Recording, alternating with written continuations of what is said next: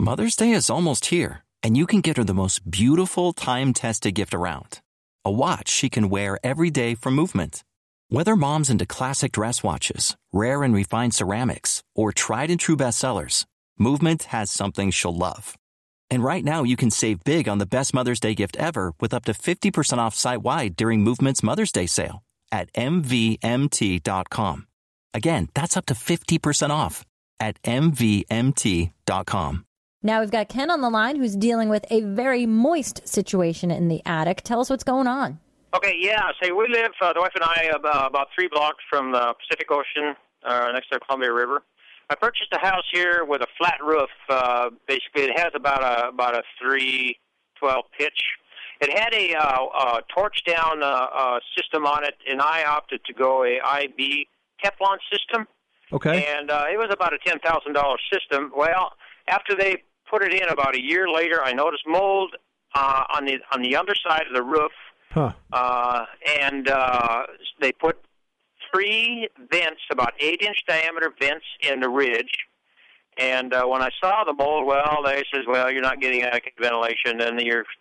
Well, anyway, they put six more vents in there, Huh. and uh, they had they had messed up and left about a half a dozen little holes where they had bad leaks. And so I had water in between the IB system and the torch down and my plywood.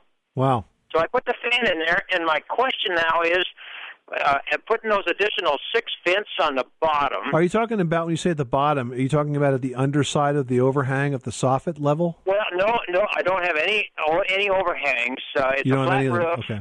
and it just comes to the walls.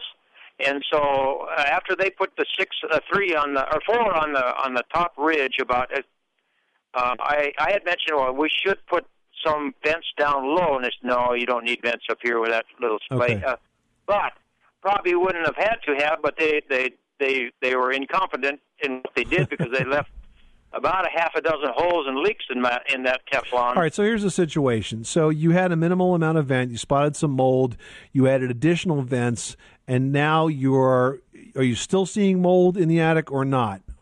I, I think they came in and they wiped it down with whatever. So you're not seeing the mold anymore in the attic. And the question is, are, do is it possible to have too much ventilation? The answer is no. Uh, in fact, a perfectly ventilated attic space is going to be at ambient temperature all the time. Now, because it's a flat roof, it's much more difficult to vent. If this was a pitched roof with an overhang, you would have soffit vents down across the soffit, ridge vents across the peak. It would essentially be wide open all the time, constantly circulating uh, air. And what that does is in the wintertime, it takes out moisture, which can condense and lead to mold. And in the summer, it takes out heat, which of course drives up your cooling costs. So I don't think it's possible to have too much attic ventilation. Um, did you also mention that you put a fan in there? Well, I put a fan in there to dry out the moisture first, and that's what my concern was.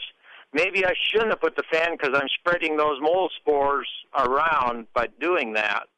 Well, if the mold was treated, I wouldn't worry too much about that. But here's the thing about fans. Now, the fans, the attic fans, are only going to work on a heat sensitive switch unless you wired them somehow differently. And so those fans, those attic fans, typically only work in the summertime. They don't work in the wintertime. It was in the fall, so it was relatively cool.